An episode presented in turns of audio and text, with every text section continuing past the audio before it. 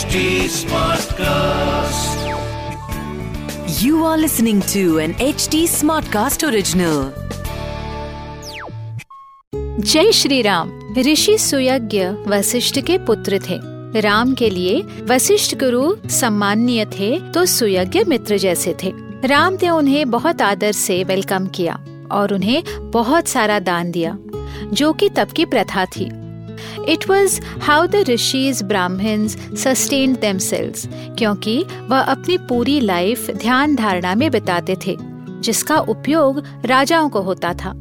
हम आपको बताएँगे, रघुकुल की संपत्ति का कोई पार ही नहीं था। उसी प्रपोर्शन में वो ब्राह्मणों को, जरूरतमंदों को दान करते थे। ऐसा ऐश्वर्य जिनके पास हो, वो केवल अपने पिता के एक बार कहने से सब कुछ छोड़कर वन में जाए, ये आसान नहीं हो सकता। और ऐसी सिचुएशन में प्रैक्टिकल रहकर आगे आने वाले चैलेंजेस के लिए प्रिपेयर करना, उसकी अचूक तैयारियाँ करना, यही श्री राम के गुण थे। नमस्कार, मैं हूँ कविता पौडवाल। और रामायण आज के लिए के इस पॉडकास्ट में मैं आपका स्वागत करती हूँ। इस पॉडकास्ट में मैं आपको मूल वाल्मीकि रामायण, यानी ओरिजिनल रामायण की कहानी तो सुनाऊँगी, पर हम साथ मिलकर ये भी समझेंगे कि आज के लाइफ में इस रामायण का क्या रेलेवेंस है। आइए जानते हैं कि आज हम प्रभु श्री राम से क्या और क्यों सीख सकते हैं। श्री राम, जय जय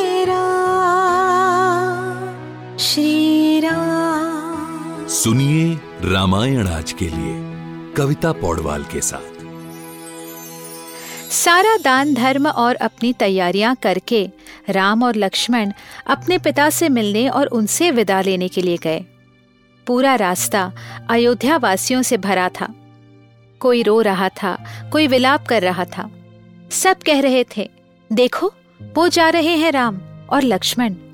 कभी इनके आगे चतुरंग बल सेना चलती थी यानी इन्फेंट्री, कैवलरी, हाथी, घोड़ों पर चलने वाली सेना। आज ये पैदल चल रहे हैं। पिता के कहने पर एक क्षण में अपना सब कुछ छोड़ दिया इन्होंने। और वो जा रही है सीता। कभी तो इन्हें आकाश में उड़ने वाले पक्षी भी नहीं देख पाते थे। आज ये अपने पति के साथ जंगल में जा रही है। इसे तो चंदन और दूध के स्नान की आदत है। ये जंगल में कैसे रह पाएगी? किसने दशरथ के मन पर काबू किया कि इन तीनों को ऐसा भयंकर दंड दिया हुआ है? पूरी दुनिया राम के गुण गाती है। राम को दंड देना, यानी उनके भक्तों को दंड देना। पेड़ के जड़ को सजा दी जाए तो पेड़ कैसे फलेगा? जैसे राम अपनी पत्नी के साथ जंगल जा रहे हैं, हम भी अपना अपना घर छोड़ के उनके साथ चले जाएँगे, ऐसा अयोध्या वासी सोचने लगे। हमारे लिए अब यहाँ कुछ नहीं रखा। अगर राम जैसे को अयोध्या में न्याय नहीं मिल सकता तो हमें कौन पूछेगा? यहाँ तो अब कई कई जैसों का राज चलेगा। यहाँ धर्म के लिए कोई जगह नहीं है। राम जहाँ से चले गए, वो जगह ही जंगल बन जाएगी, और राम जहाँ जाएँगे, वही अयोध्या कहलाएगी। लेकिन ये सब तो राम सुन ही नहीं रहे थे। उन पर इसका कोई असर नहीं हुआ। वह सिर्फ़ अपने पिता की खुशी के बारे में सोच रहे थे। उन्हें पता था कि वो जो कर रहे हैं वही सही है। दशरथ के महल पहुंचकर राम ने सुमंत्र को देखा। वही सुमंत्र, जो उन्हें बचपन से जानते थे। सुमंत्र का चेहरा उन्हें देखकर मुझा गया। हर वो मनुष्य, जिन्हें धर्म से लगाव था ना, मन ही मन में सोच रहा था कि वो राम के पीछे पीछे वन में चले जाएँगे। सुमंत्र फिर अंदर गए और दशरथ को राम के आने की खबर दी। दशरथ खुद किसी ग्रहण के चाँद की तरह दिख रहे थे। वह सिर्फ़ राम के बारे में सोच रहे थे। जैसे उनके हृदय को छील कर किसी ने बाहर निकाला था और अब वही राम का रूप लेकर वन में जा रहा था। पिता और राजा दोनों मजबूर थे। जब उन्होंने सुना कि दान धर्म करके राम अब उनसे मिलने आए हैं तो दशरथ की स्थिति कुछ ऐसे थी कि वो राम को देखे बिना रह भी नहीं सकते थे और राम से नज़र मिला भी नहीं सकते थे। उन्होंने सुमंत्र को कहा, मेरी सारी रानियों को यहाँ बुलाइए। मैं उनके साथ राम के दर्शन करना चाहता हूँ। दशरथ की केवल तीन रानियाँ नहीं थी 350 रानियाँ थीं। आपको ये पता होना चाहिए कि उन दिनों में एक राजा की कई सौ पत्नियाँ हुआ करती थी। ये पत्नियाँ युद्ध में जीते हुए या हारे हुए राजा की बेटियाँ होती थी, या फिर पॉलिटिकल अलायंसेस के लिए राजा उन्हें ब्याहते थे।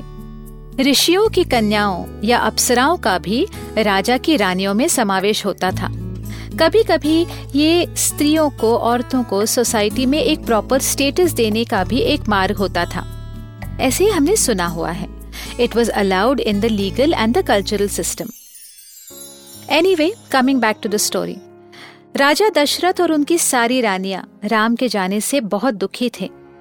राम, लक्ष्मण, सीता को देखकर दशरथ उनकी तरफ़ दौड़े और दौड़ते दौड़ते रास्ते में ही गिर गए। अपने पिता को उठाकर दोनों बेटों ने पलंग पर सुलाया और होश आने पर दशरथ उनसे बोले, मेरा विश्वास करो, मैं नहीं चाहता कि तुम जाओ, लेकिन अपने ही दिए शब्द से मैं विवश हूँ।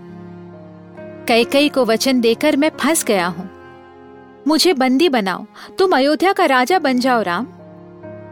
राम ने अपने पिता से कहा, आप कई हज़ार वर्ष राज्य करें पिताजी। मुझे राज्य का कोई मोह नहीं है। मैं चौदह वर्ष वन में रहकर दोबारा आपकी सेवा करने लौट कर आऊँगा। राम के ये शब्द सुनकर दशरथ के आँसू रुक ही नहीं पाए।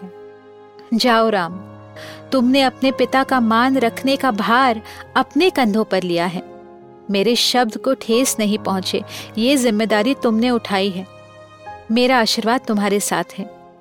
लेकिन आज की रात मेरे साथ रह जाओ राम। मुझे एक आखिरी बार तुम्हारे साथ रहना है। तुम्हें वो सारे ऐशो आराम और मेरा सारा प्यार देना चाहता हूँ। राम ने जवाब में कहा, आज की ये सुख सुविधाएँ मुझे कल कौन देगा पिताजी? मुझे इनकी आवश्यकता न कल थी, न आज है और न कल होगी। मैं माँ कैकई के आदेश को पूरा करने में और समय बर्बाद नहीं करूँगा। मुझे लक्ष्मण और सीता को अब आप जाने की आज्ञा दीजिए। ये दोनों मेरे कहने के बावजूद मेरे साथ वन में चलना चाहते हैं। आप हमारे पिता हैं और भगवान के समान हैं। हम इसी में खुश हैं कि हम अपने भगवान का आदेश पूरा कर रहे हैं। ना मुझे, ना मैथिली को राज्य का कोई मोह है। आप हमारी तरफ़ से परेशान मत होना। इतना कहकर राम ने दशरथ को गले लगाया। पूरा भवन रोने की आवाज़ से और विलाप से भर गया। हर आँख में आँसू थे, सिवाय कैकई के। तो आपने इस एपिसोड में देखा कि सोशल नॉर्म्स के अनुसार राजा को बहुत सारे पावर्स थे, लेकिन वचन निभाना रघुकुल की नीति का प्रमाण देता है। आगे की कहानी सुनने के लिए हमसे जुड़े रहिए।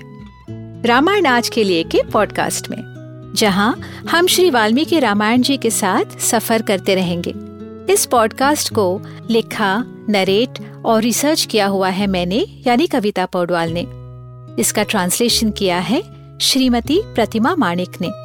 प्रोड्यूस किया है दीप्ति आहूजा ने। और एडिटिंग और म्यूज़िक दिया है सौरभ भोंजाल ने।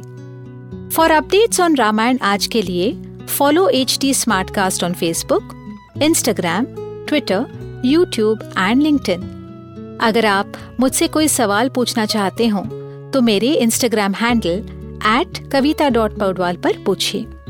और रामायण आज के लिए की पूरी सीरीज़ सुनने के लिए log on to W W W dot H T Smartcast dot com अगले एपिसोड में आपसे फिर मुलाकात होगी। तब तक के लिए Ram Ram.